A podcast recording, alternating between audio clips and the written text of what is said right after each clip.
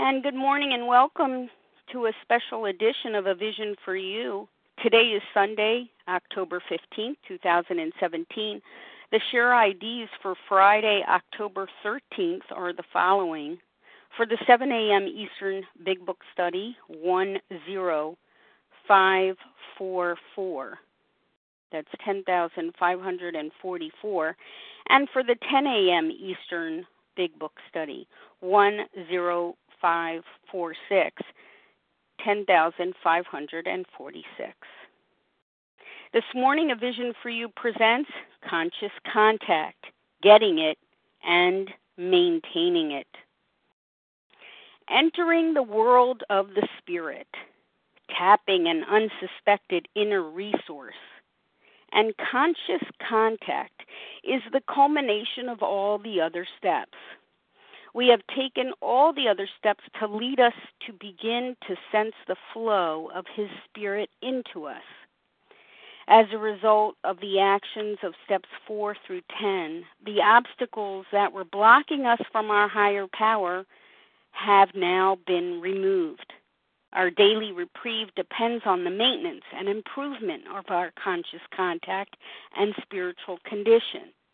The powerlessness over our compulsive overeating that nearly destroyed us will return if we do not work on maintaining and improving our contact with our higher power. The Big Book talks about receiving strength, inspiration, and direction from our higher power. The whole concept is to develop a vital sixth sense that gives us a direct connection to the power which is greater than we are. We are trying to learn to tap into this conscious contact in order to act intuitively, directly from our hearts, and to live according to the dictates of our higher power.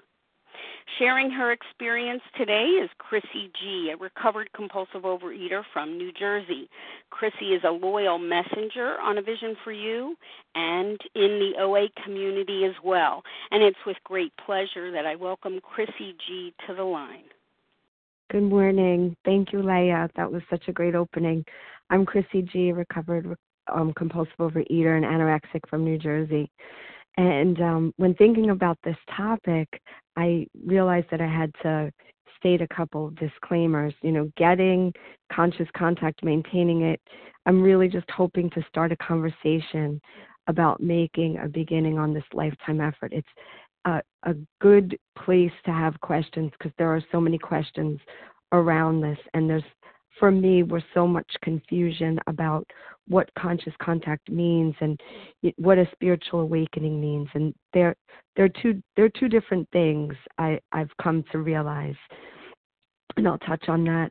I'll touch on the spiritual awakening which is the first acknowledgement one makes that there exists in us and around us a reality that's not seen but felt inside us that we can live from and access so it's that that first ah aha moment when I walked into a meeting and I heard people who were older than me because I was I was young the first meeting I went to and different stories. They had different walks of life and I identified with their pain and it was that first acknowledgement that we're connected that there's something inside me that's connected to them that my pain and also my my hopes and dreams about what life could be was exactly the same as everybody else's. And that was my first moment of of a of an awakening of a realization of a spirit within me. So that was that's kind of just the spiritual for me is just being awakened just just awakened not conscious. It's like when we wake up in the morning and we're just barely awake and we're we're in that realm of not being conscious and being conscious so there's more there's so much more beyond that that initial awakening um, I hope I hope to further explain conscious contact, not just the initial waking up to spirit, but the living from the spirit and communicating with the spirit. First, acknowledging the spirit, then learning to practice spiritual principles. These are two different things. One must continue to seek. How do you seek out things of the spirit? That's what I hope to touch on. And I realize that this is um, a very ambitious topic, I feel. Um, and it's just, like I said, I'm hoping to just start a conversation about it. And I'm sure I'll learn just as much as hopefully the listeners will learn. Um, a few disclaimers. I I feel like you're you're going to do yourself the biggest service if you suspend disbelief for this this 45 minutes to an hour um, that I'm going to be talking. There's, you know, so we're assuming there is a higher power dwelling inside us that you can access. So that's what we're assuming. Whether you've experienced it, whether you believe it, whether you know it, these are all different things. But right now, we're suspending disbelief that there is. So there's a possibility, at the very least, in order to really get anything out of this talk, you have to um, acknowledge that there's a possibility of this higher power dwelling within within us that we can access. Um, what are the essential qualities we must possess on this journey of coming to believe? It states really clearly in Appendix 2 in the Big Book. We find, it says, we find that no one need have difficulty with the spiritual side of the program willingness, honesty, and open mindedness are the essentials of recovery. So that's what here where what I'm asking you to have. It says these things are indispensable. So it's really to work this program, this is the quality of coming to this program that we need to have. It's it's really difficult to um, make a beginning on this program without suspending disbelief. If you come to this program, I know because I did this with the with the um, attitude of I don't believe, prove it to me. It's not. It's really wasn't anybody's job to prove to me that there's these spiritual principles will work in my life. It was for me to seek it out. It was my work to make it real and true for myself. So, most people, I was considering this, that most people believe there's a place in your brain that holds memory. And we're told this by neuro- neuroscientists, and we believe that it's true. We experience memory because we we recall things and we we talk about things from the past that aren't here in the future that we can't we can no longer see we talk about people that are no longer living, and they're all stored in a memory, a memory that we can't see, right?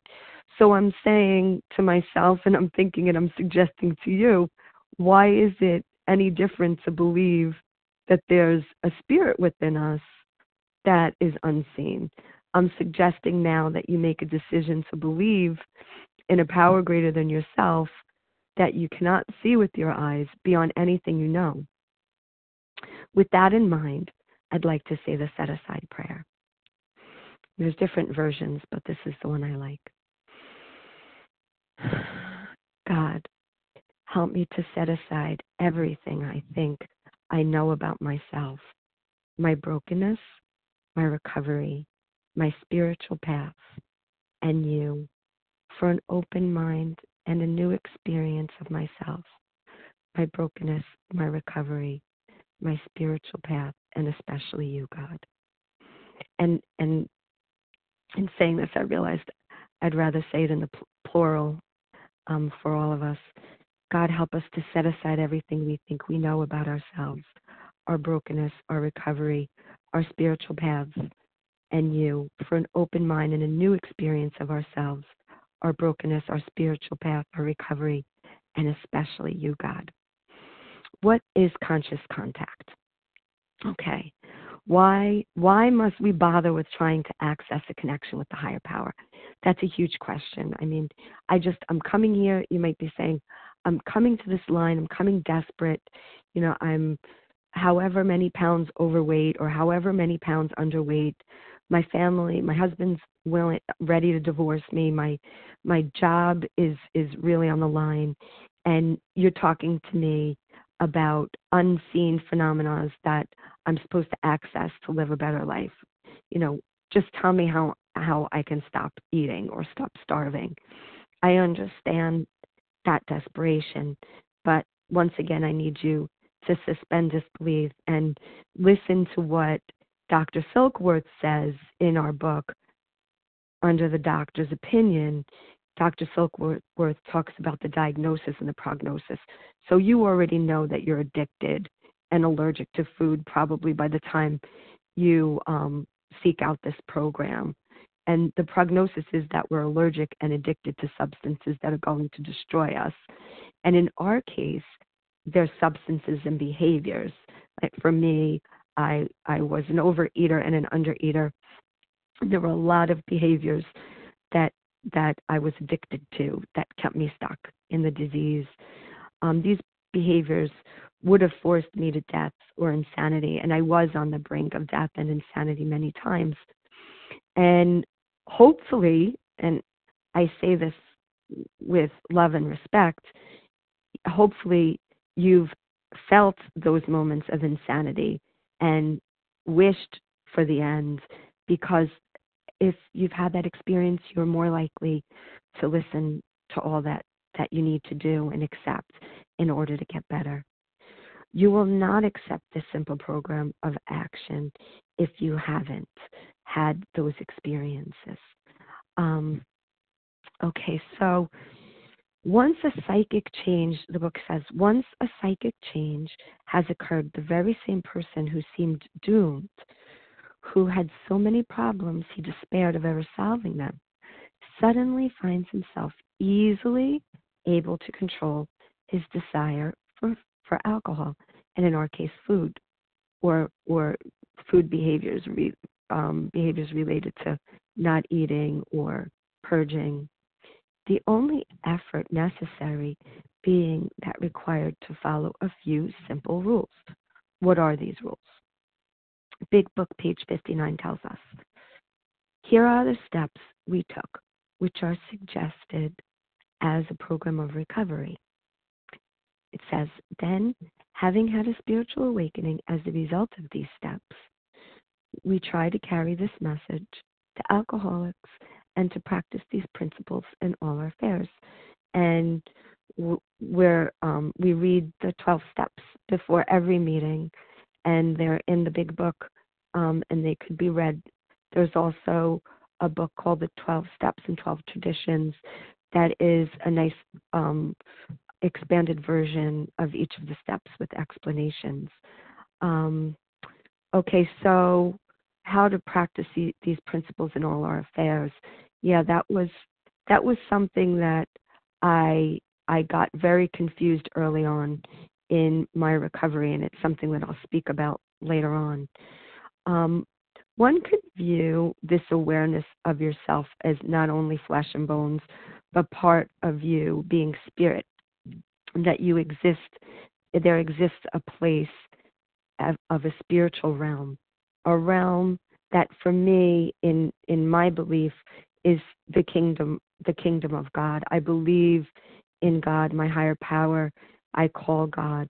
But you can also think of this spiritual realm as life force or just, and not just, I don't say this, you know, minimizing nature's beauty, but you could think of it, this, this force, as nature's beauty, creation, the birth of a child, life and death, the circle of life, all of that, that you can access that power and you're part of that power.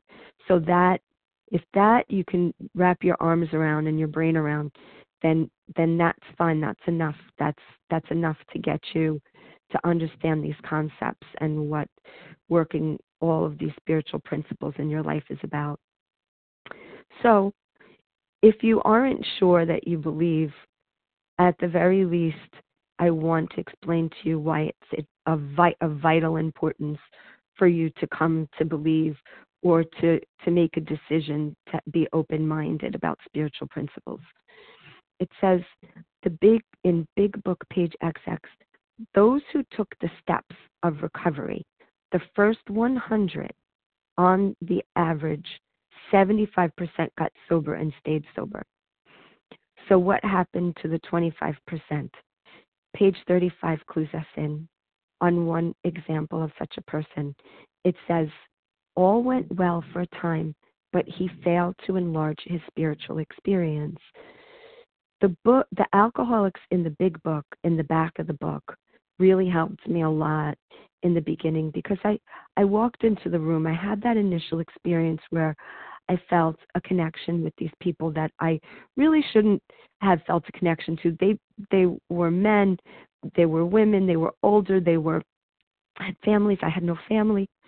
So that initial, oh my gosh, that um, acknowledgement that I'm like them, that whatever is in me is in them, that lives and exists, and I could identify with them. That was the first awakening. But then when I opened the book and looked in the back of the book and I read about these alcoholics that were very much in a position where I was at the time, which was at death's door or at the at least knocking on the door or um, the brink of insanity, having insane thoughts and and insane behaviors and not being able to control my emotional life and not be able to set a goal or make my life happen in any productive way, regardless of my best intentions. Um, when I saw that same quality in the lives of the people in the back of the book that had hit bottom, another another shift for me happened. In the in the back of the book that recounts the stories, I was able to see how spirit taking these steps of recovery and how a spiritual awakening and a spiritual experience changed their lives and put them on different footing. And that's what I was looking for. I was looking for my life to change. Um, the doctor's opinion explains that in 1934 he attended a patient who had been a hopeless drunk. So, this is another example. But in the course of his third treatment, he acquired, acquired certain ideas concerning a possible means of recovery. So he was told about the 12 steps of recovery. And as part of his rehabilitation, he shared this means of recovery with other alcoholics. This man and over 100 others appeared to have recovered. He had impressed on all who recovered that they must in turn help others to recover. So, a clear example of making conscious contact is John H.F. Fitz. His story is recounted briefly on page 56. The entire story is in the back of the big book under the title Our Southern Friend, if you want to read the whole story. So, I'll read um, part of it. Our friend was a minister's son. He attended church school, where he became rebellious at what he thought an overdose of religious education. For years thereafter, he was dogged by trouble and frustration, business failure, insanity, fatal illness, suicide. These calamities in his immediate family embittered and depressed him. Post war disillusionment, ever more serious alcoholism, impending mental and physical collapse brought him to the point of self destruction. So um, just to highlight, that's that's the vital place that a person needs to be in order to be able to be open to these principles and ideas.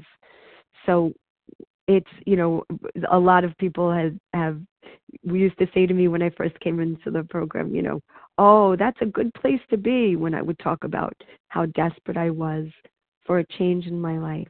And I used to get so angry. And it's like it's like when Bill and Bob laugh at number three. You know, we're, we're laughing like, wow, yes, you're desperate and hopeless. Awesome. Now you can get better. So, in this example of, of this, this um, alcoholic, one night it says when he was confined to a hospital, he was approached by an alcoholic who had known a spiritual experience. He called out for help and was granted relief from the mental obsession. That's my definition of what this spiritual experience is. when you call out for help and you're granted relief from the mental obsession. And I've experienced that many, many times and have seen others experience it many, many times. But in this example, when our friend heard about the spiritual experience, his it says his gorge rose as he bitterly cried out, Well, if there is a God, he certainly hasn't done anything for me. But later, alone in his room, he asked himself the question Is it possible that all the religious people have known or wrong? While pondering the answer, he felt as though he lived in hell. Then, like a thunderbolt, a great thought came. And then I put in parentheses, where did it come from? Where did that thought come from? And and in the book it explains that that thought crowded out all else. And it was, who are you to say there is no God? This man recounts that he tumbled out of bed to his knees and in a few seconds he was overwhelmed by a conviction of the presence of God. So I just want to I just want to talk a little bit uh, a little freely about that um, because it's it's unbelievable that that would happen for someone and it's it, there's two I see there's two dilemmas here for people that read this part of the book. It's the disbelief that this could happen for them, or that a person that was so agnostic could come to believe in a thunderbolt moment, um, that have conviction, an overwhelming conviction of the presence of God, as if God was standing, or there was a higher power standing right there before him. That knowing. Um, how does that how does how is that possible and if it is possible if you've been working this program to the what you think is to the best of your ability and i say that with love and compassion what you think is the best of your ability and you haven't had this experience then how come you haven't? And and i i talk to a lot of people that want me to to bring them through the steps. A few people who who want me to bring them to the steps really really quickly so that they could have this overwhelming conviction of the presence of God and and I I think that that there's some confusion at least in my very limited understanding there's some confusion about what that conviction and that presence and that awakening is and what it feels like and how you experience it every day. And that's really that is the dilemma that that motivated me to talk about this topic even though it's a, I was very nervous about talking about this topic. It's a very big topic. It could be a controversial topic um, in some ways because some of these things are just my opinions and just my experience. And um, I think it's important for for me to explain my experience because I, I hope that people could relate to that feeling of I want a spiritual awakening and that could be interpreted to I want to feel better and not only that I want to feel good all the time. And that has not been my experience. It completely. I feel better most of the time um, because my perception of life has been changed by working the 12 steps of Alcoholics Anonymous because my my perception of life has changed.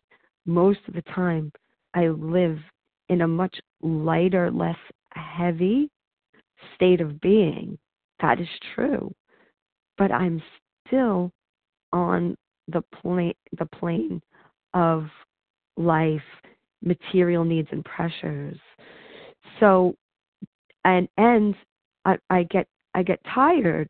I get physically drained. I'm human. So we don't ever, as they say in this program, rise above being human. That's not what the spiritual awakening was for me. Um, so I think it's really important to realize that You know, if if you're not walking on sunshine every moment of the day, it's not that you're missing out on something. I'm with you. I'm there with you. As they say, shoulder to shoulder, we're we're trudging we're trudging this road of happy destiny. We're not flying above it. Um, okay, so with that, um, my next part is in in a more subtle example of making conscious contact.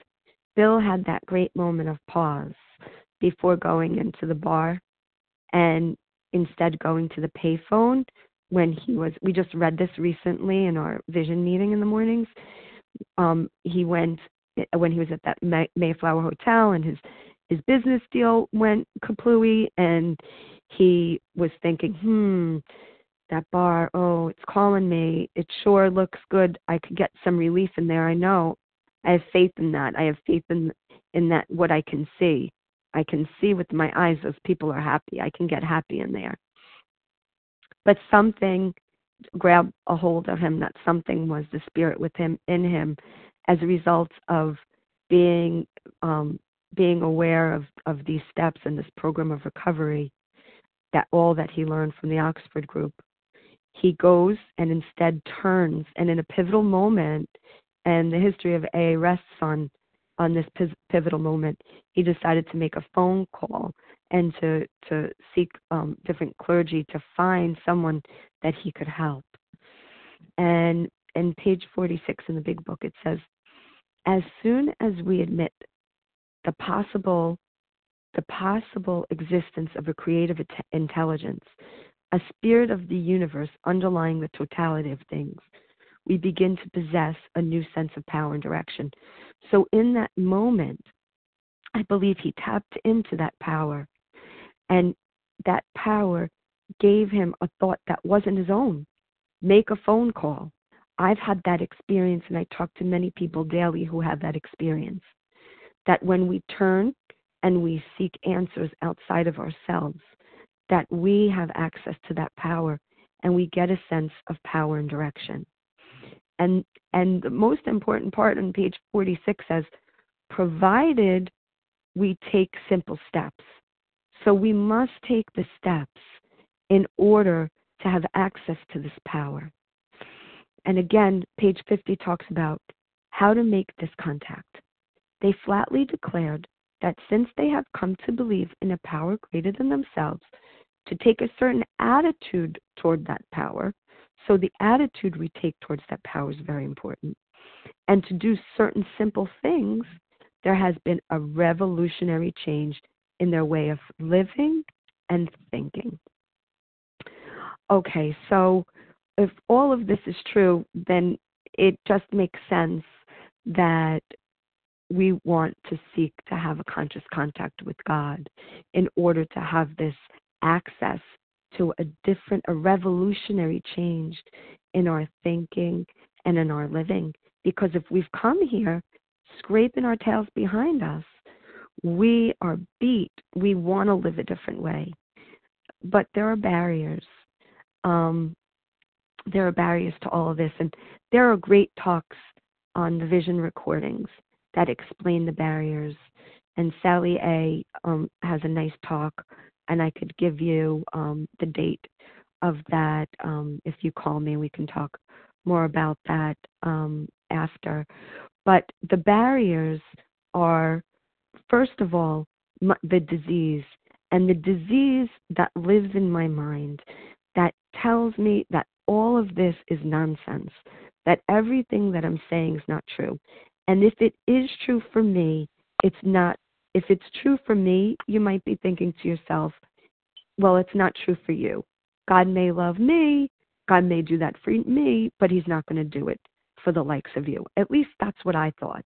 When I read those stories in the back, I didn't initially get excited and say, wow, there must be a God. If this guy, this if this guy was able to get better, you think you read Bill's story. If he was able to get better, read Dr. Bob's story. If he was able to get better, oh my gosh, there has to be a God.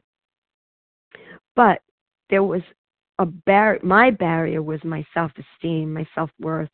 I thought you know, I wasn't important enough for God to help. You know, and and I've come to realize and and I hope if if that's one of your barriers, you could come to realize that that's really ego in reverse. You know, the ego either tells us we're the best of the best or we're the worst of the worst. You know, maybe I'm just right in the middle. Maybe I'm just like the people in the story in the stories in the back.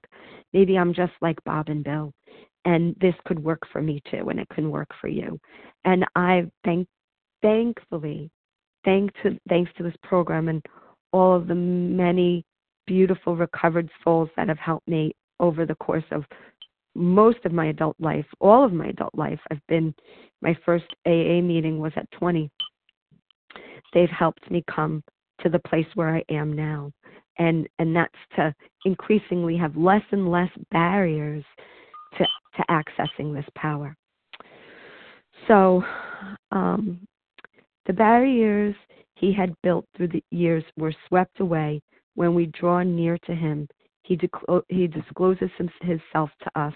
That's in page 56 and 57. The willingness to let God discipline us in the ways outlined are in page 85. And a lot of us read that daily. I don't read it daily, but I practice it daily um, in page 85.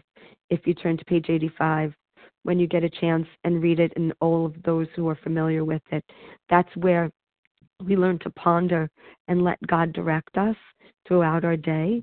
And that's that's been so helpful for me once I made initial contact to use that that that pause throughout the day has been so helpful to me and it's it's as true as um clicking on that little icon that brings me to the internet and connects me, that pausing and praying does the same thing to connect me to access my higher power, who I choose to call God. Um, also, we look to page 93 for that guidance on the proper attitude to take towards this higher power. To be vital, faith must be accompanied by self sacrifice and unselfish constructive action. So that's vital. So, what's vital? We need to have, so working the steps as part of the steps. The steps bring us to a place where we could be um, dispossessed enough of our own self interest to think about other people and to use our energy and our resources to help other people in constructive action, to help other addicts and, and alcoholics. And in that way, as it says in the 12th step, we come to work these principles in all our affairs. So for my in my experience, it's this conscious contact started with working the steps and and it continues with the 12th step in helping others inside the rooms and outside the rooms. And for me, the shift in, in my self consciousness and wanting to possess everything to have a nice life for myself. And this whole shift that God's created me to this consciousness of wanting the greater good for people around me. That didn't come from me, but it did come from working this program, from unselfish, constructive action. And I wasn't unselfish when I was taking the action. Let me tell you, I was just saving my butt. But when I made commitments early on to I was in AA, so there were smokers then and there was cleaning ashtrays then and there was making coffee and there was being a greeter at a meeting. When I did all those things and as humbling as they were and I was thinking, how is this gonna stop me from drinking at the time? And then later on when I when I um took commitments in OA, how is this gonna help me stop eating or keep eating um three meals a day without binging or purging, how is this going to help me to stop over exercising? Well, I I just took on blind faith that what the people in the back of the book said was true, that they took these steps and before they knew it and without even realizing it, their mind shifted from doing this unselfish constructive action for selfish reasons to this more profound feeling of connectedness and oneness with the world, which I, I live in today, and which is a very beautiful experience and a wonderful way to live. Um, okay, a block is not knowing how to apply this faith to to one to live a solid life. So it says, I'll read it again. It says, the proper attitude to take towards this higher power is vital. Faith must be accompanied by self sacrifice and unselfish construction. But a block is that we don't have the faith. The faith must be accompanied. But what if you don't have the faith? You could do the self sacrifice without the faith. What happens? You're not believing. Well, you don't have to have faith in God to have faith in the word of the people in the back of the book and in the word of the people on this line who have recovered. You can have faith in us and what we're saying is true. That I once felt like you do if you don't have faith in a power greater than yourself. And I've worked these steps and I've I've been made conscious. I've awakened to a power greater than myself. And now I can access this power on a moment to moment basis in my life and live my life without compulsively overeating, without starving, without over exercising, in reasonable in reasonable happiness daily. Um, so you can have faith, and I, I pray that you have faith in, in in my words and what I'm saying to be true. So, um, a block, another block um, to having access to a higher power and making conscious contact is um, failure to expand your spiritual life. It says on 100 page on page 154, Bill seeking direction. Oh, I read that part already. Um, failure to enlarge our spiritual our spiritual life. That's another block. So when making initial contact, what we are seeking when we are trying to make initial contact, um, and how we enlarge our spiritual experience. That's what I want to talk about next. Because when I went in, I read the book, I turned over, you know, I cleaned up the ashtrays, I was doing all those initial things, trying to trying to make an initial conscious contact with God, trying to access this power that I heard other recovered people had accessed when I was trying to do that. You know, it was just I was going on blind faith at the time. And and I didn't know how to establish communication. But establishing communication with the power source, vastly more wise and loving and strong than our finite minds, is really what we're here to do. The mind, whose best thinking got me in the mess that I was in, I needed something more than my mind. We need a new source with new attitudes and ideas to pour into us, or, as I believe, to bubble up from within us. As it was always there, it was just drowned out by the loud voice of the disease and the diseased minds of others in the world. Page 98 of the 12 and 12, it's the 12 steps and the 12 traditions of AA, says the world libraries and places of worship are treasure troves for all seekers. And I found that they are. So when I when I first put down the alcohol and then when I put when I started eating from a meal plan and I started to work this these principles in my affairs and work this program, steps four to nine.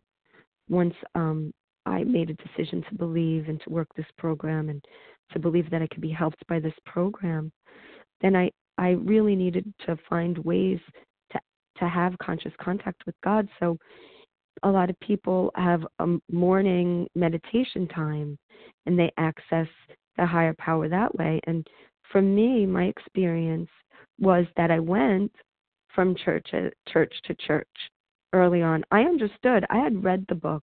I got it. I, I by God's grace at 20 years old, I understood that connection to God, that seeking God and a connection to God was the answer to my life's problems, to my addiction.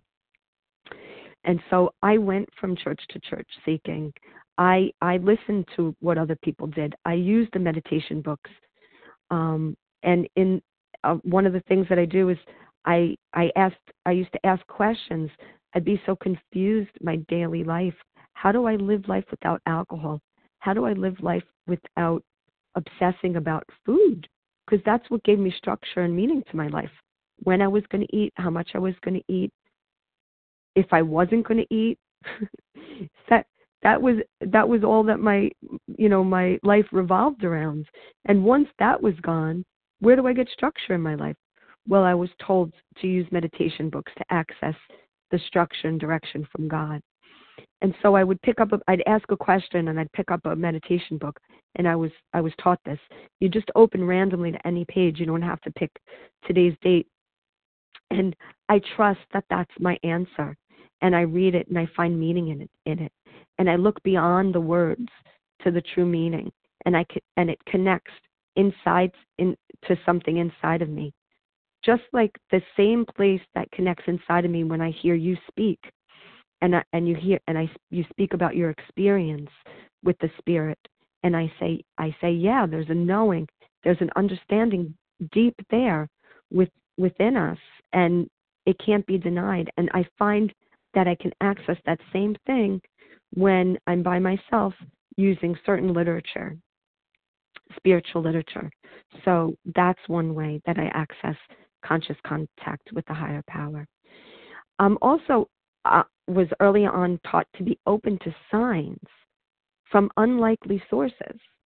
And there, they could be silly things because my higher power really does have a sense of humor because he knows that that's the way to get to my heart is through sense of humor. And I see things on bumper stickers, on um, on um, license plates, and one license plate um, really got got me. That I was told when I was eating my meal plan that that was my my my medicine, my AZT. You know, if I had AIDS, it would be if I had HIV, it would be like my my AZT. If I was a cancer victim, it would be like my chemotherapy. That was my food plan. Following it, adhering to it was part of my rehabilitation and my treatment. So I was I was early, early, maybe weeks into recovery and I can't tell you, you know, people who say that they can't work this program um, because they have stuff going on in their lives, that they have to wait, you know, till this happens or that happens before they could start working these steps. I just have to tell you, I started working these steps out of desperation, not by any virtue of my own, but out of desperation in the midst of the most harrowing experience of my life. Um, I owned a business and I was a provider for mental health. And I was, some of you who know my story, I was providing um, ABA therapy to children with special needs in their home. And we got paid through private insurance companies. And private insurance companies need need a person to be very meticulous about their bookkeeping and they have every right to claw back money when they um audit someone and the bookkeeping is not up to par. And all I can tell you is I was an addict on a um a crusade to cure alcohol uh, to to cure autism. So you could imagine I wasn't really concerned about all that fussy business um with with paperwork. And you know i mean to give myself a little bit of an out. I i did enough. I did the bare minimum. So i had stuff. But when i when i was in the middle of getting abstinent i i got a letter. I got a phone call from the insurance company. Um mrs mccluskey i was mccluskey at the time you're you're going to be audited and you need to get all 65 of your patients that you've had over the course of the past four years, all their their documentation in order, and it better be in perfect order, otherwise you'll be paying back money, and that could have been hundreds of thousands, up up to a million dollars, and I didn't have any anything near that to pay back because all of the money except for my own paycheck, which was wasn't everything that I built for. All of that money went to the people that were helping me to provide this therapy. So they were I signed off on the therapy because that's the way this particular mental health practice um, works is I am the provider, and then I have therapists that work under me that I bill for, and that's the way it works. But I was accountable for all that paperwork. So I was in big trouble. I I didn't know how I was going to be able to do this, and I knew that I had to wait and measure my meals and carry them with me to the office every day as I labored from literally morning till night to get my paperwork in order for this audit that was about to happen in six weeks.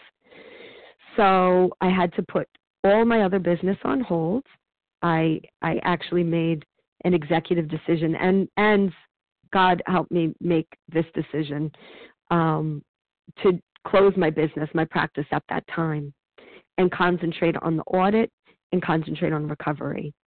Um, so it was a big sacrifice and a lot of fallout because of that. But it says that we have to sacrifice in this program in order to get better. There is a certain amount of self sacrifice. And so there it was. I was uh, back to the um, the license plate. So I have my my my lunch downstairs in the car, and I'm upstairs, busy, busy, busy like a bee. And I at that point I was an undereater, so I could have gone hours without eating, and it wouldn't have mattered. I wouldn't have thought of eating. And it dawned on me from God, I believe, where is your lunch? It's time for lunch. And I looked around the office and it wasn't there, and it was in the car. So, but with, uh, believe me, a great exertion of my own will to try to come into alignment with that thought of what I believe was God's will for me, I walked down those stairs. I ran to my car. I didn't want to lose a minute of time in order to do the work that needed to be done upstairs because it was overwhelming. And the license plate in front of my car says AZT on it. Now, I had just had a conversation with my sponsor about AZT, if you don't know, is the medication that um, people with HIV use in order to maintain their recovery and, and their health. And I laughed out loud that that bumper sticker, I mean, that that license plate said that. And I just knew. And when you know, when when that knowing touches deep down within you, that spirit of God, within you accesses that higher power, it's almost like a tingling. It's like you know that you know that you know. That's what my friend who's a priest always says. He knew that he knew that he knew that God was real. And and I did in that moment.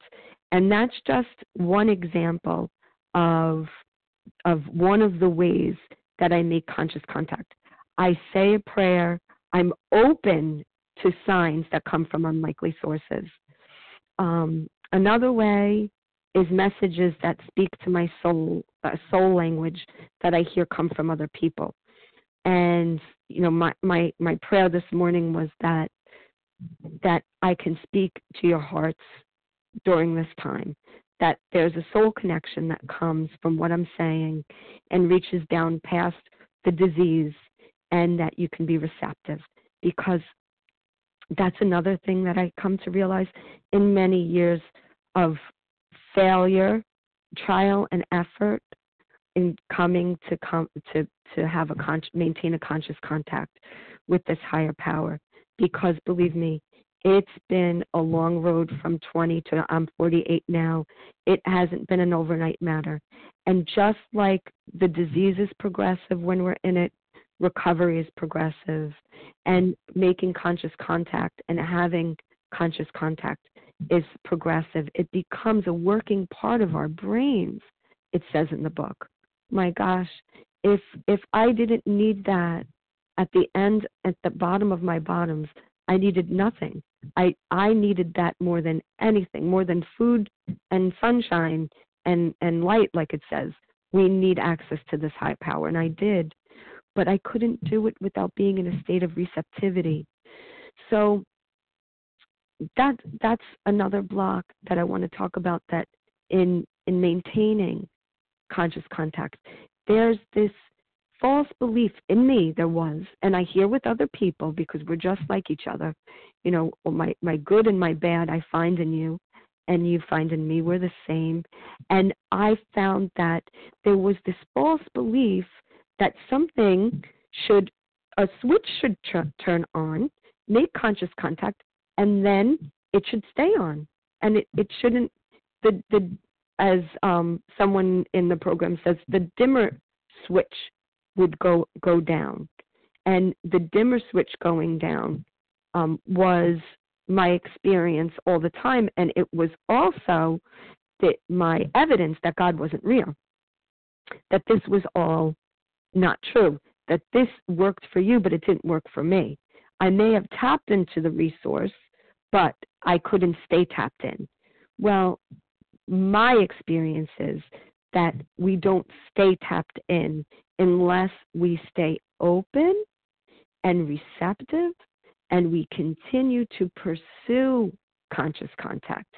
It is an exertion of my will. It takes action in order to maintain this connection. And maintaining it is kind of like, mm, you know, it, I wish there was a better word in the English language, and there probably is, but I don't know it. Maintaining sort of for me means um, getting back to. Yeah, so it's maintaining you know i and maybe maybe i'm being too close minded i need to be open minded maybe there'll be a time when i live in a place of constant maintenance but right now that maintenance takes action so it's a falling out of that that consciousness and waking back up falling asleep and waking back up that's been my experience my experience also is that my staying awake, my time awake is longer. It gets increasingly, increasingly um, longer times between when I fall asleep. Um, maintaining conscious contact. We will live in this spiritual realm. We will not live in this spiritual realm only and walk above life's problems. But you are always aware that there is more than these problems. That's been the spiritual awakening for me.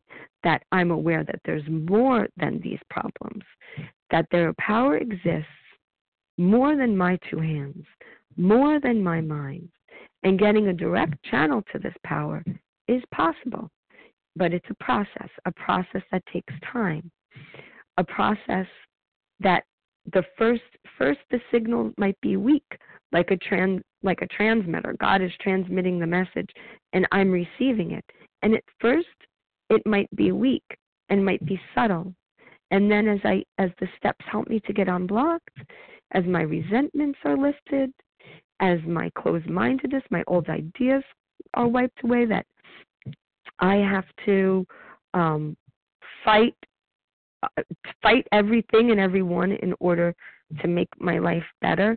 When when that false belief washes away all of these barriers of the negative force, the negative doubt, the the disease, and what in my faith I believe is the opposite of God, which is the father of darkness and just lies. I mean, the lies that are shouted in my head and now they're they're not shouts, they're whispers. As the voice of my higher power gets louder, the voice of the disease gets lower, and I'm able to discern between the two, but I always will need help and guidance from a spiritual director. And I have a spiritual director that I consult with. I have a spot. I have a sponsor. I have a therapist. I have a team of people. I have a spiritual community.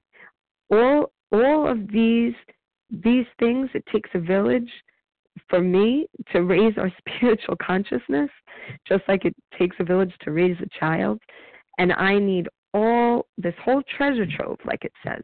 I need to access all that people before me have learned about the development of a conscious contact and a spiritual life. So I I learned in my spiritual awakening the first biggies um, in in really believing that this program worked. I just want to go back to a story. My aunt was a fall down drunk and she was one of my first indicators we could access a power to cure our alcoholism and our food addiction. She was around the clock drinker, and I started to see her get better by going to meetings.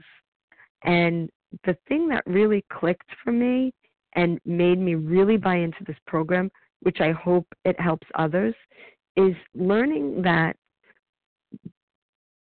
food addicts who were at the bottom of the bottom of the barrel of life, who couldn't go a day without compulsively overeating, are now living free without that. And the only way to keep that is to give it to other people who are in the same desperate situation.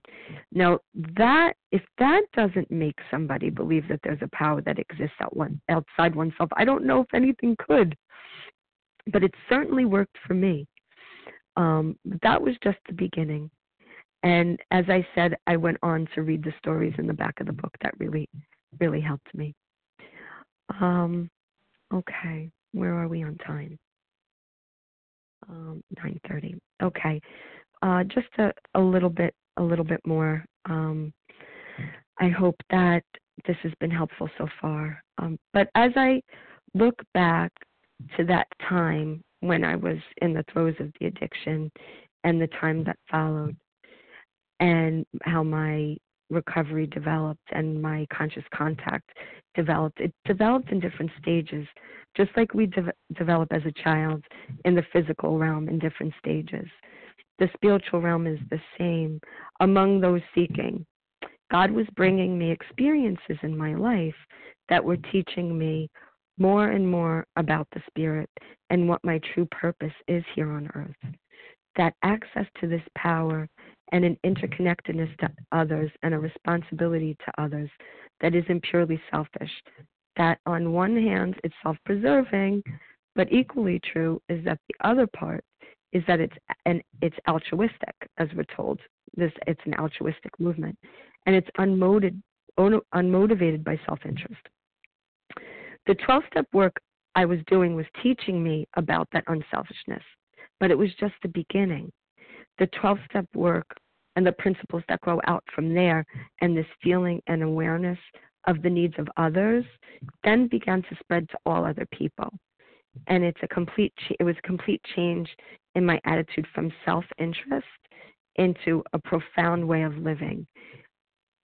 So one one experience that brought me to spiritual awakening was the experience that I went through with with my business. I was at that moment when I first came into AA and the audit happened and my life was in crisis.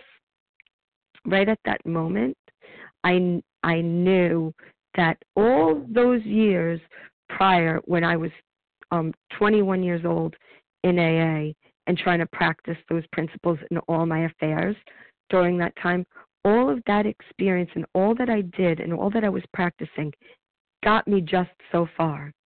But I made a, I made well, I shouldn't say a mistake. I God brought experiences to my mind and to my life to show me that that wasn't going to be enough to keep me in conscious contact, to keep me sober, to keep me sane. I needed I needed more. I need to I needed to enlarge this spiritual experience and how was I to do that? I didn't seek that out at first because I was not drinking anymore. I was I w- was what I thought was abstinent. So I wasn't seeking a larger spiritual experience until my life experiences brought me to a bottom where I thought I had everything and I was spiritually bankrupt. I was aware of the spirit and practicing some of what I knew to access that realm, but I was living in the material realm. And as the 12 and 12 states, I had the cart before the horse. And it says, I love this this part is like I live for this paragraph. If we place instincts, we got the cart if we place instincts first, we got the cart before the horse.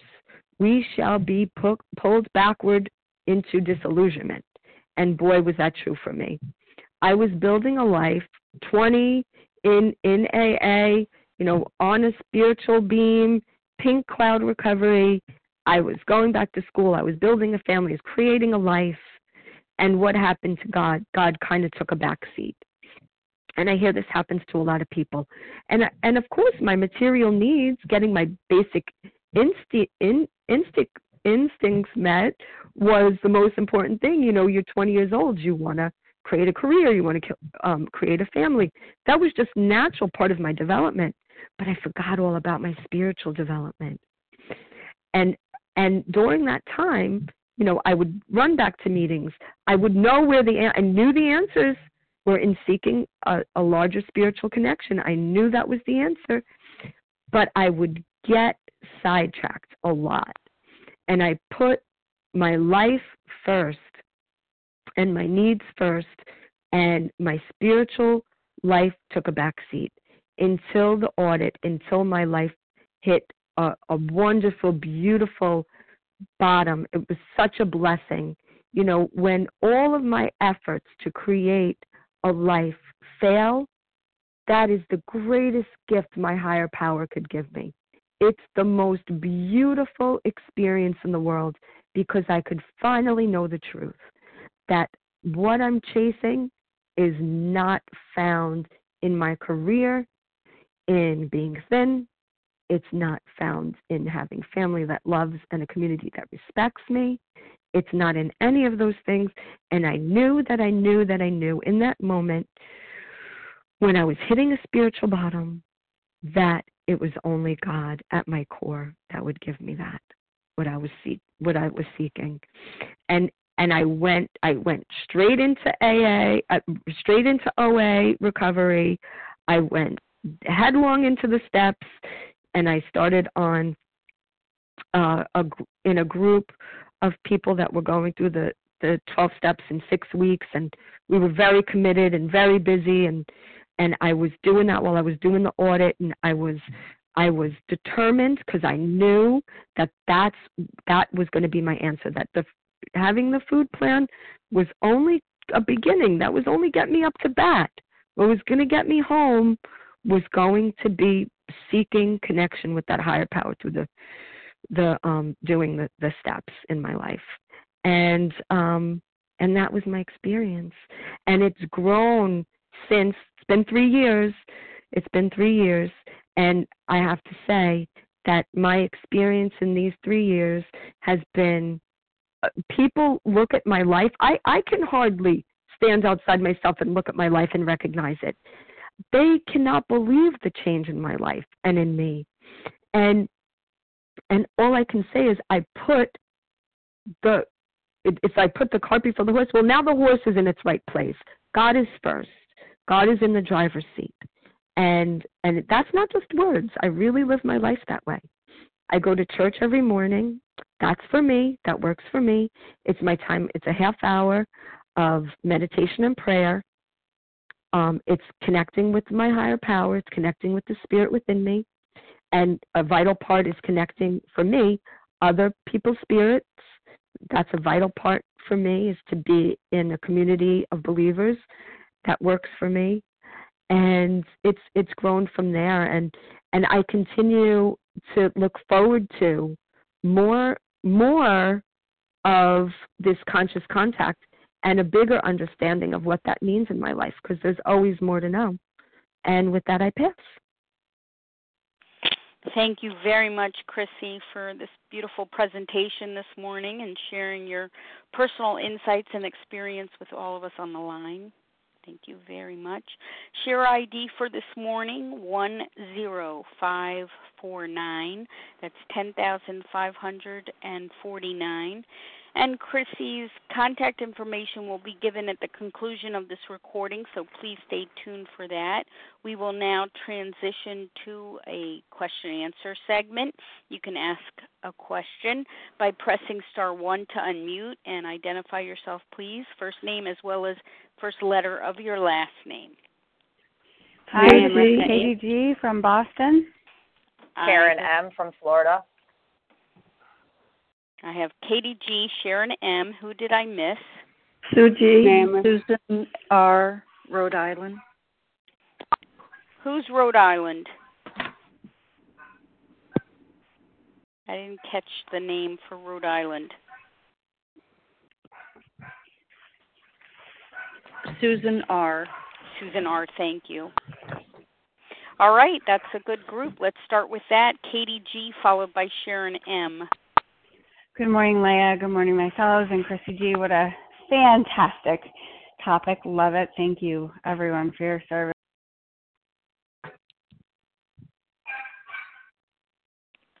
I can't hear Katie. Right. Katie, we don't hear you. Hi, I was talking away. Okay. Can you hear me now? Go ahead, yes. okay, star one works. Thank you for everyone. Um, and I apologize, Krissy, you did a fantastic job. Um, and what a fantastic topic. Um, two part question. The first is could you please talk about, and you did, but just specifically why using anorexia, bulimia, and food blocks you from God. And then I just wanted to hear a little bit more, and you talked about this, but just a little bit more about what your life is now when you get blocked and the actions you take. Thank you so much. Great question. Thank you, Katie. Yeah, so for me, my experience is that I use a lot of addictions to block me from God. And it's really the attitude that I take towards God that I've learned in this in this book. It taught me this book teaches me that I have to take a certain attitude towards God. So when I'm living with the attitude like I am here to build a life and everything that happens the day is because of my ingenuity, my brain power, my muscle power.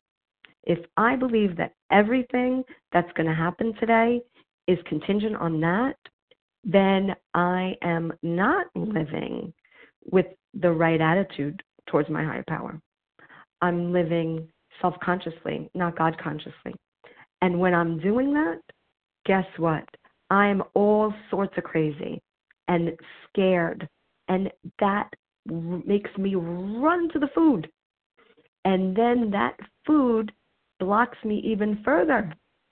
So so that's that's how I get blocked. I get I get blocked by the food and the disease starts with my thinking, with my wrong attitude. But if I don't put that food down, my attitude can't my attitude can't change. I'm just all about believing. You know, it's like it's okay, sort of like this. It's sort of like getting beer muscles. It's like I used I used alcohol to perpetuate my feeling of I can do this life on my own and and all I need to do is get them to change and you know when I was living with that attitude when I, when I was living from that place I would take you know, it really it really seemed very convincing when I drank a few beers or when I ate a couple of ding dongs it was very convincing that I could do that but when I am stone cold sober I know I'm no match for life on my own resources. And that's exactly where I need to be stone cold sober. So I could realize the truth about myself, and that is that I need a higher power to live the life that I want to live, to live life at all. And um, the second part is how do I do that every day? You know, I I start with the attitude. You know, I think, you know, to answer Katie's question, I mean, I think that that's that's the most important thing and and I, I think I, I emphasized that and overemphasized that this morning that it's really the attitude that I take that I have to suspend disbelief that you know I could I could get up and I could say like right right now I'm looking for clients I am back doing what I used to do for the mm-hmm. first time in 3 years and I'm getting back into the mental health field and I am looking for clients and I'm starting from scratch. And and so I I wake up every day and I have to suspend disbelief. All the evidence out there is saying that the doors are closing and I'm not getting phone calls. But I have to suspend disbelief and I have to reach beyond that and I have to believe that God is leading me. And so I say the prayers. So I go to church. So I make the phone call. So I take the directions. So I meditate and when when i get i got this feeling the other day. I get i get feelings and sensations and i i listen to them and I and intuitions and I was like just pull over just go just pull over go to this this one place. And I was able to give out some flyers to, to some parents who might be interested and and I you know the first thought was no don't do that because that's the disease. So what I do every day the most important thing is ignore that disease ignore that disbelief and suspend it and do what I know to be true, and that is to seek out high, the higher power's guidance because it's there for me. With that, I pass. Thank you very much, Katie G. Karen M., your turn. Hi, this is Karen I'm from Florida. Can you hear me? I sure can. Awesome. Okay, so my question was um, right towards the end, you talked about, I think you said it was in the 12 and 12, where we put instincts first, which was um, the cart before the horse. And then you said that we would be pushed back to disillusionment. And I was just curious uh, if you could tell me, reference that, where exactly that is, because I would wanted to follow up and read some more of that. And um, then I just wanted to say that that was an excellent share. And one of the beautiful things about what's happening for me right now in this program is that where you were three years ago and like every area of your life like that is exactly where i am right now like the school and the family and the, everything. So i just smile big because i know like you just said that um i am being led right now by my higher power and there is no mistake of me being on this call today. So if you could just reference that and just thank you so much. Thanks. That's all pass. Thank you so much. And I'm gonna give I'm gonna give my number because last time I spoke um, on the line, I did that, and it was so nice because it was on the recording, and I got so many calls, um, and people who play it back would be able to get my number. So it's five five one four zero four three four six zero. And with that, I'm to say I don't know exactly where it is in the book. I think it's in the 11th step. But if you call me, we could find it together. Maybe we could read it together. And I I hope that helps. Thanks. Thank you very much, Karen M. Sue G, your turn. Star one to unmute.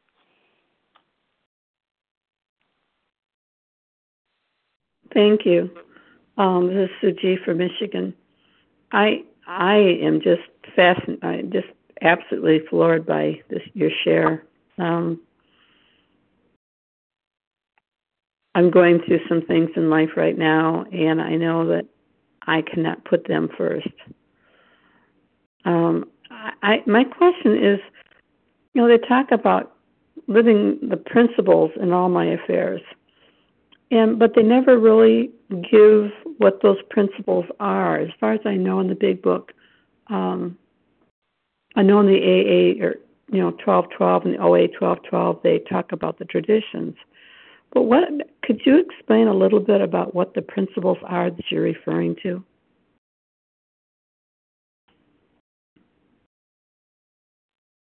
Sure. Hi, I'm Krissy. Um, yeah, so when we're talking about the principles in all our affairs, I'm I'm really summing it up by saying self-sacrifice and construct, constructive action. So that's I'm living my life from that from that vantage point. But if you go everything I do, I'm not I'm not good with memorizing things. So um, like numbers and pages and things, um, chunks of information I could remember. So what I usually do is I Google. I Google everything, and I find it so easy. It's usually silkworth.net that that comes up with the answers for me.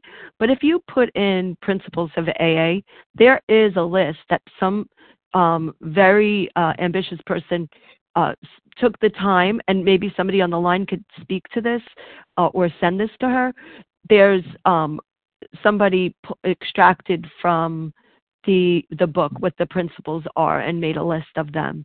So they are there somewhere um like outlined just like the traditions are.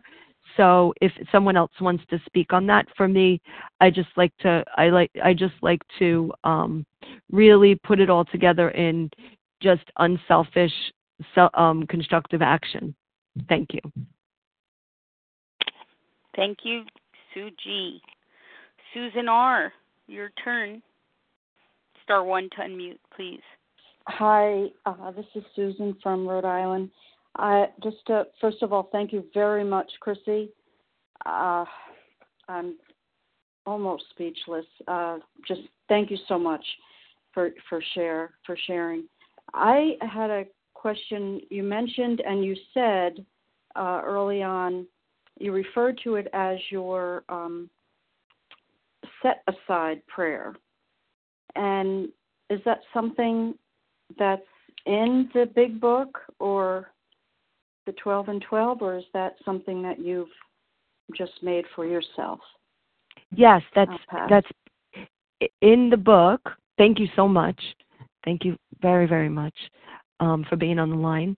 And I um, know that there are prayers that are taken from the book and they're put together from pieces of the book, and then there's actual whole prayers in the book. This is one that is taken from pieces of what's written in the book.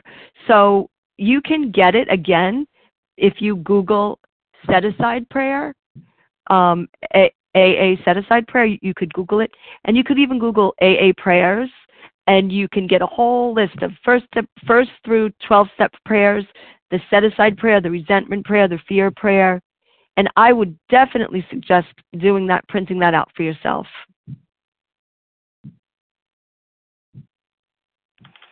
And thank you, Susan R., for the question. Thank you. Thank you.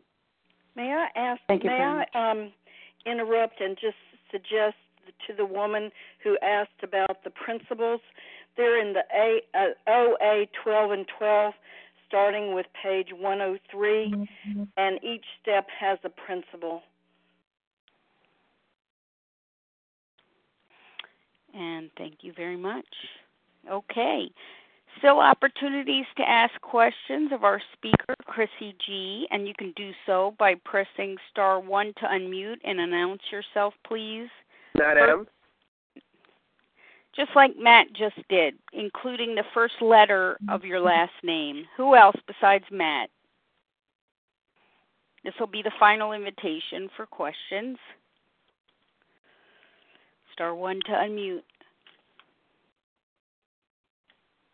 Lisa J. Lisa J. Azadeh N. I didn't catch your name. I'm so sorry. That's okay. It's Azadeh. I, I won't give my last name because I don't think there's another one. Okay, got it. Thank you, Azadeh. And anyone else?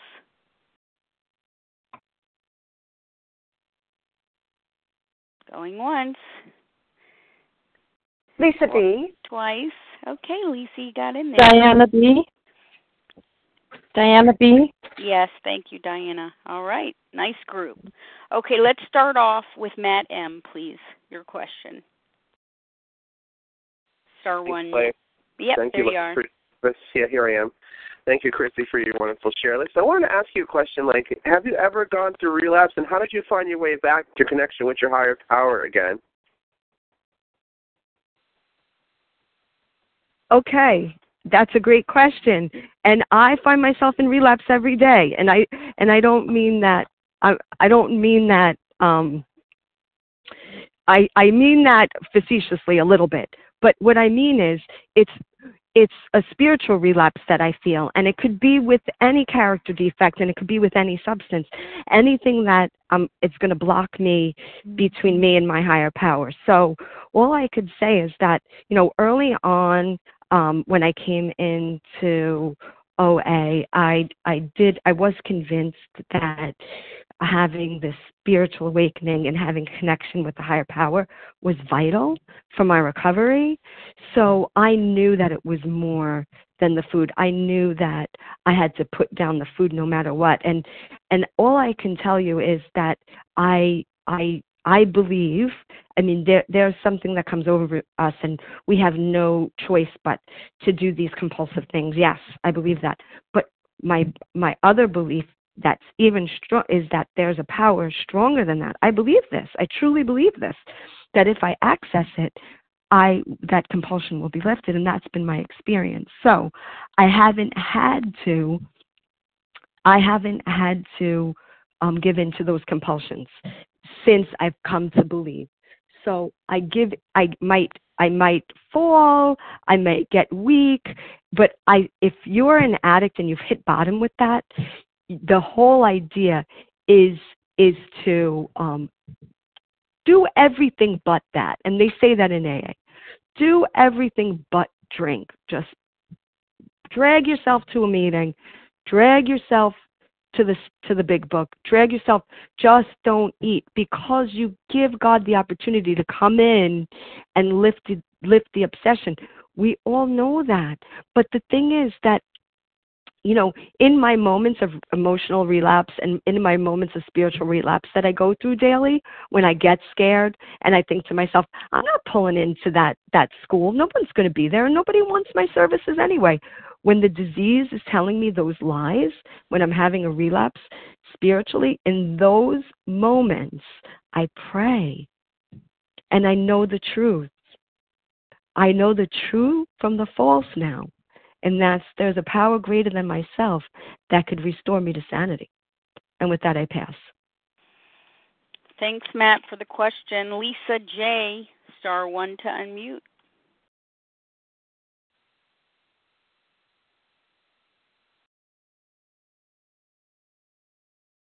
Good morning. This is Lisa J from Michigan. Can I be heard? Yes, go right ahead. Awesome. Thank you so much, moderator, for sharing. Thank you, Krissy, for your for your share. Everything was excellent. Um, I'm dealing with a sponsee who um, who's in relapse. I myself am pretty new to the program, and so I it's about abstinence coming back into the program and the food plan. Uh, I'm not a food sponsor, so I sponsor according to the Big Book. And so as far as you know, getting into specific foods and specific ingredients and stuff like that, um, I've recommended a nutritionist. However, with that said, um, even on an abstinent food is leading to a binge. Uh, so obviously it's a spiritual issue, but um, and she, we are, thank God, we're powerless but not helpless. So my question, if I can formulate that, is what to do between the 24 to 36 hours of abstinence before we get into the steps uh, what does that look like? I don't want to abandon her, yet I am not welcoming staying in the problem. I'm very much focused on getting into the book and the solution. So we're using some of the prayers. Could you speak to that? Does that make sense? I think that's clear. Go ahead, Krissy, please. Thank you. Lisa J.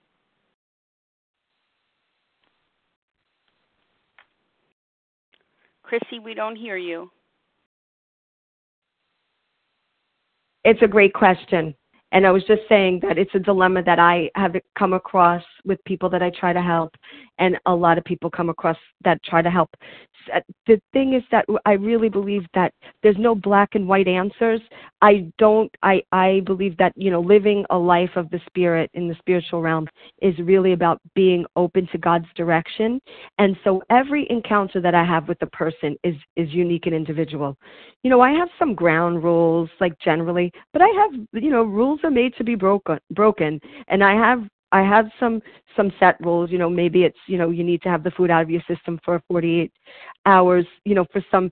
But I, if I get the feeling that someone is, there are a class of people that I come across that I was one of them that is completely self sabotaging. That just believe that they are not worthy of recovery and feeling good.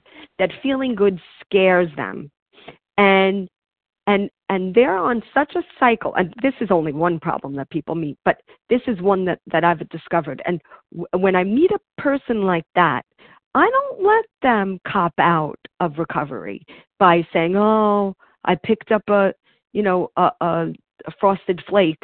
You know i don't let them cop out of recovery. I say okay and i don't give them the negative attention that they're looking for because look we're all sick wounded souls coming in here. We're not all well you know so i there's subconscious things underlying there's psychological things that i don't even understand that are going on but i know the addict mind mm, because i am an addict and i know that we self sabotage and if you tell me you're not going to continue your ninth step because you had a frosted flake, and I'm I'm being silly here. I mean, no matter what the relapse was, get your butt back up and start doing the work.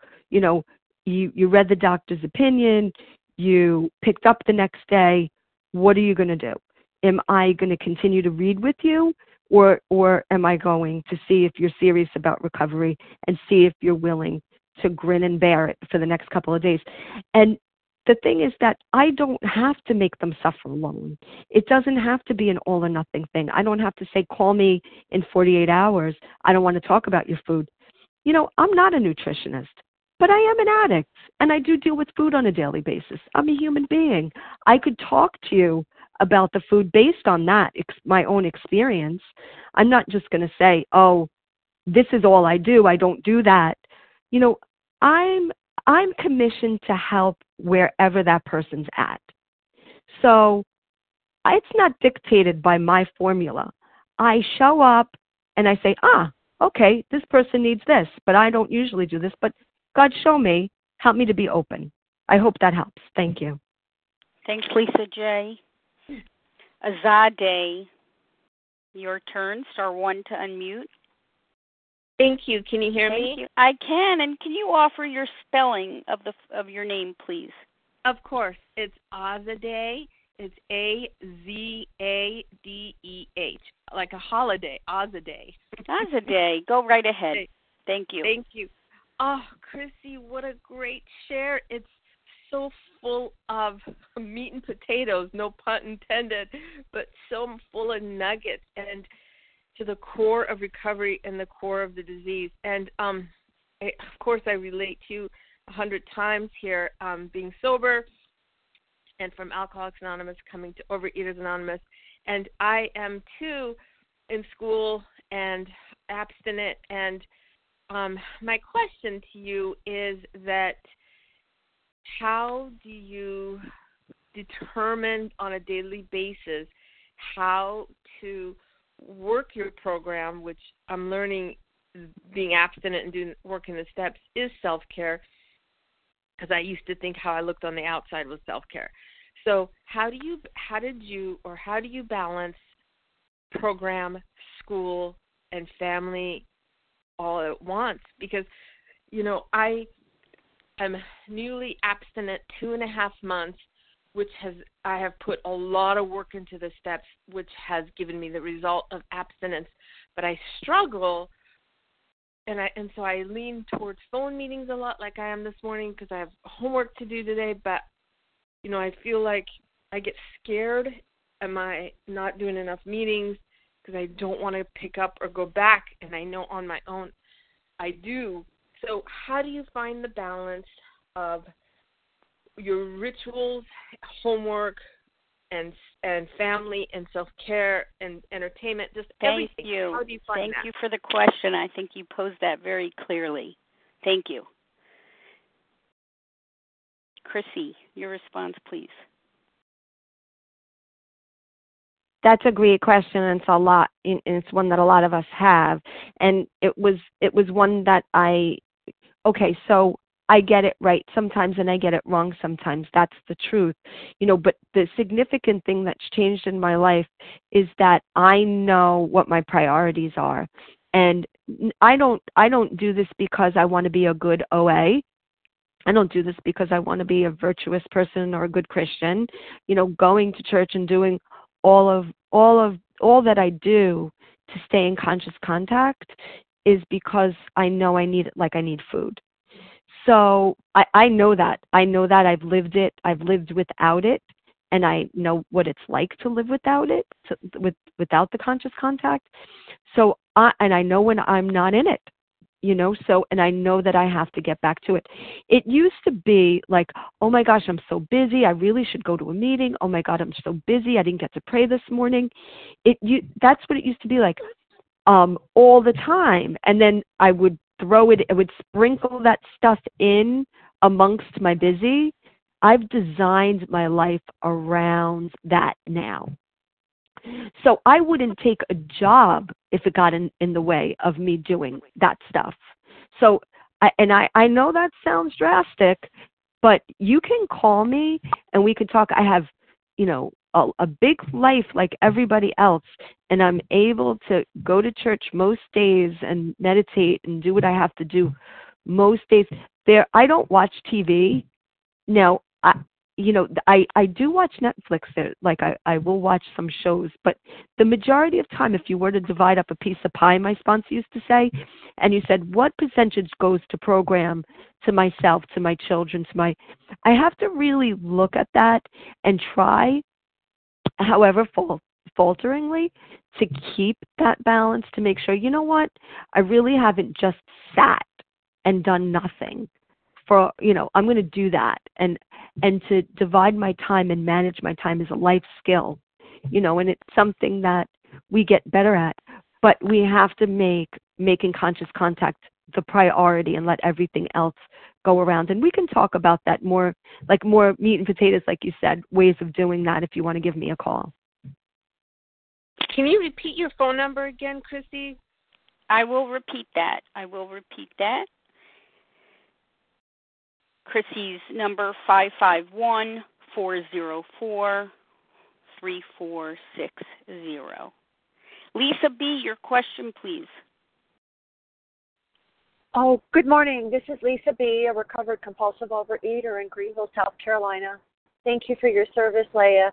Thank you for this wonderful presentation, Christy. It's just been so full of good stuff, and I thank you so much for sharing your experience. And my question is when you go through a dry spell of, you know, as a recovered person, um, not really feeling the contact, you know, that conscious contact for me now I really try not to let it reside so much in my mind, but more in my heart and in my spirit.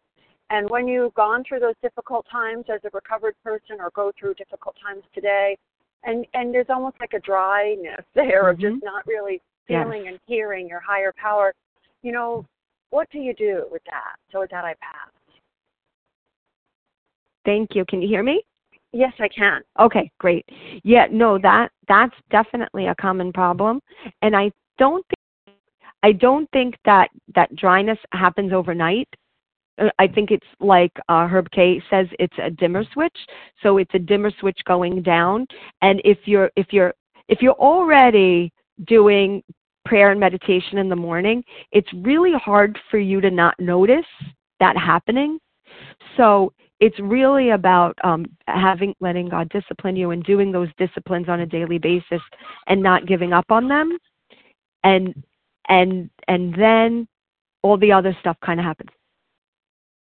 All the other all the other stuff kind of goes into place, and you could notice when that when you're losing that conscious contact. I hope that helps. Thank you so much. It does. Thank you, Lisa B. And Diana B. You'll be our final question for this morning.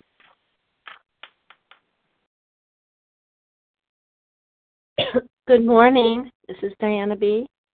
Yes, please go ahead with your question. Hi. Um, this is funny. I have never shared on Vision for You, but I've been listening for um, quite a while now, you know, a few weeks regularly and off and on over months. But I knew I had to get past that and speak today to become part of that fellowship for that contact. And the call, Karen, um, I'm sorry, Krissy, I came in late to it and I knew I woke up late. My son and I were up late. I am so grateful to God. I listened to the higher power and got in on this call because you are nailing some things where I'm at right now. It's amazing. I love this. Um, so let's see if I can really form this question here. Um, you know, you, you were talking about the balance of school, of family, of program, and I'm in it all right now. I have been uh, sober for over a year. All these miracles have happened. I my surrendering, and then I get all confused with okay, if I can surrender this part, how come I'm not surrendering with the food? I am a compulsive eater, a bulimic. Um, people will look at me, oh, you're in OA, you look great, you teach fitness. And I just have to smack myself in the head that it's not about outward appearance. It's about what's in your soul, in your heart, in your head, the, the insane mind. Um, so I'm learning that balance. I'm learning that priority. And uh, you know, when I really decided to start OA, I was not a full year of uh, sobriety, but I knew that I had to get through this in order. I'm an older parent. Uh, my son's 51. I do work in human services. I was a health mentor with people with severe mental illness. I was able, you know, I lifted depression away. I don't know how 20, 30 years ago from myself through. Diana, um, your question, please. Thank you so much. Great to Sorry. hear you. If you formulate a question, please. Thank you. Okay, sorry. Um, I I'm trying to form it because I know I need to get in contact, and maybe I should call you at a later time. But um, how I I'm not sure how to pose. I'm at a point where I'm I'm trying to find this thing that I am unable to surrender, even though I've surrendered and I know I admit. Could I ask you a question? Yes, go ahead. Are you okay? So you're abstinent, yes? I am not abstinent. I am off Okay. and on abstinent, off and on. Okay. So you want to know how to surrender, how to get to the point of surrender. Yes. The- Yeah? Yes. There there are things that I surrender and I realize I'm not sur- Yes, I'll just say yes. Yes. And and there are definitely like sur- a surrender. I think, and, and I hope that I'm answering your question. You can certainly call me. But I a surrender. We surrender different pieces of things at a time. It's like Yeah. really, ultimately, we're we're purging ourselves of ego. You know, all that we're holding on to, getting all our instincts met, and getting all our needs met, and what that means, and doing it on our own resources. I mean, that's really what what comes down and crushes us the the striving to do that and fighting everything and anyone to try to achieve that right and we we learn to give up certain things at certain times the fact of the matter is my personal belief is if you're still using the food and it doesn't it doesn't have you down for the count and you're still able to get up and function every day and you're still using the food then you know it's a matter of i i don't i'm not saying you haven't hit bo- bottom yet because you could decide to get off on any floor i believe that but for whatever reason it's working for you. The you know binging every you know third day or wh- whatever it is is working for you still you know a- a- and and that's Mhm. not a good or a bad thing. there's no judgment but we can talk Yeah. more about it off the line but that's Yeah, because you you hit the nail on the head with it. I realize I made a list of why my life is unmanageable and surrendering the fear of when I fall into. I I work around a client. Um, his behavior. call me call me Yeah, all right, call me I'll just call. because it's late in the morning and i know people need to get going All right. and and this Thank is you. a long conversation that i would love to have with you Okay. Thank you very very Okay. much. I you're so love your welcome love your talk. All right. thank you so much All right. Have a great day. Thank you, Diana B. And thank you to everyone who asked questions this morning. And of course, thank you to our speaker, Krissy G. Thank you for such a generous and helpful spirit that you brought to the line this morning. A beautiful presentation, a lot of experience and personal insights to utilize. Thank you very much, Krissy. Again, the share ID for this morning's presentation, 10549. That's 10,549. We're going to close from page 164 from a chapter entitled A Vision for You. Our book is meant to be suggestive only. We realize we know only a little. God will constantly disclose more to you and to us. Ask Him in your morning meditation what you can do each day for the man who is still sick. The answers will come if your own house is in order, but obviously you cannot transmit something you haven't got. See to it that your relationship with Him is right, and great events will come to pass for you and countless others. This is the great fact for us. Abandon yourself to God as you understand God. Admit your faults to Him and to your fellows. Clear away the wreckage of your past. Give freely of what you find and join us. We shall be with you in the fellowship of the Spirit, and you will surely meet some of us as you trudge the road of happy destiny. May God bless you and keep you until then.